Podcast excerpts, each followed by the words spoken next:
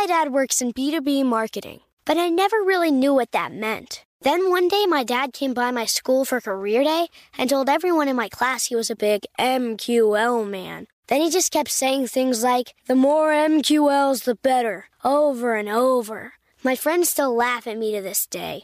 I think it means marketing qualified lead. One thing's for sure I'll be known as the MQL man's kid for the rest of my days.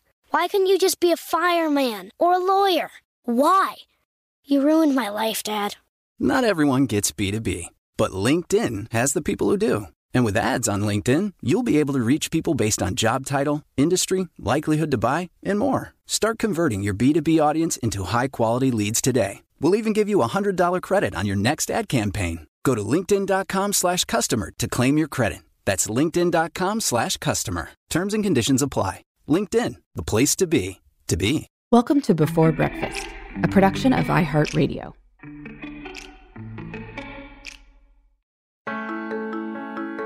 Good morning. This is Laura. Welcome to the Before Breakfast podcast. Today's tip is to exercise your social muscles. If you have any social skills that are weak, consciously thinking of how to strengthen them can make your social life better over time. Today's tip comes from friendship expert Shasta Nelson who has been a guest on my other podcast, Best of Both Worlds. Shasta recently gave a TEDx talk called Relationally Fit The Social Secret to a Longer, Happier Life. In her TED talk, she argues that no pain, no gain turns out to be true for relational fitness and not just physical fitness. Just as you have to lift heavier weights and perhaps feel a little sore in order to strengthen your muscles.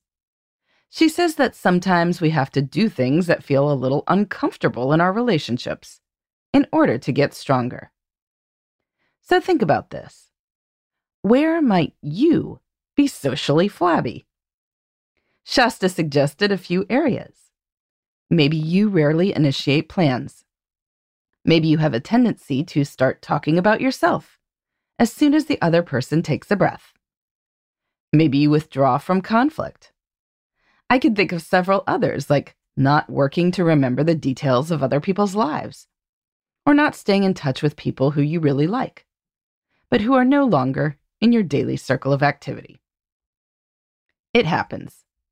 We can all get socially flabby. But if you search yourself in your life and see that you have a particular weak spot, you can consciously train to get better in these areas. For instance, if you tend not to be the person that initiates plans, and you think your friends and loved ones may be wearying of always taking charge, challenge yourself to do this once a week for the next few weeks. Put it on your priority list each week to reach out to someone and suggest something. The first time might feel awkward, but by your fourth or fifth time doing this, it's going to start feeling a lot easier. You are getting stronger. That is a good thing. Or if you tend not to remember the details of people's lives, try to take at least one note from something someone told you. Send an email to yourself about it or write it on your calendar for when you are next going to see this person. Whatever it takes. That way, when Jackie from Book Club mentions that she's going to Miami to celebrate her 15th wedding anniversary, you can see that note in your calendar, and when Book Club meets again, you can ask her about it. Over time, you might not need to be so formal about this remembering as your flabby muscles get stronger. While some people are more natural connectors than others, a lot of relationship building is a skill. I love Shasta's metaphor about being relationally fit.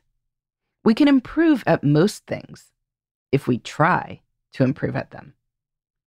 Identifying weak spots lets us train to get stronger. In the meantime, this is Laura. Thanks for listening. And here's to making the most of our time.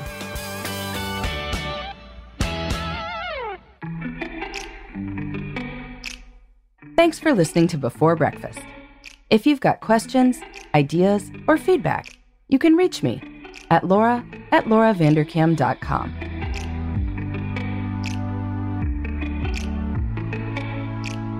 Before Breakfast is a production of iHeartMedia. For more podcasts from iHeartMedia, please visit the iHeartRadio app, Apple Podcasts, or wherever you listen to your favorite shows.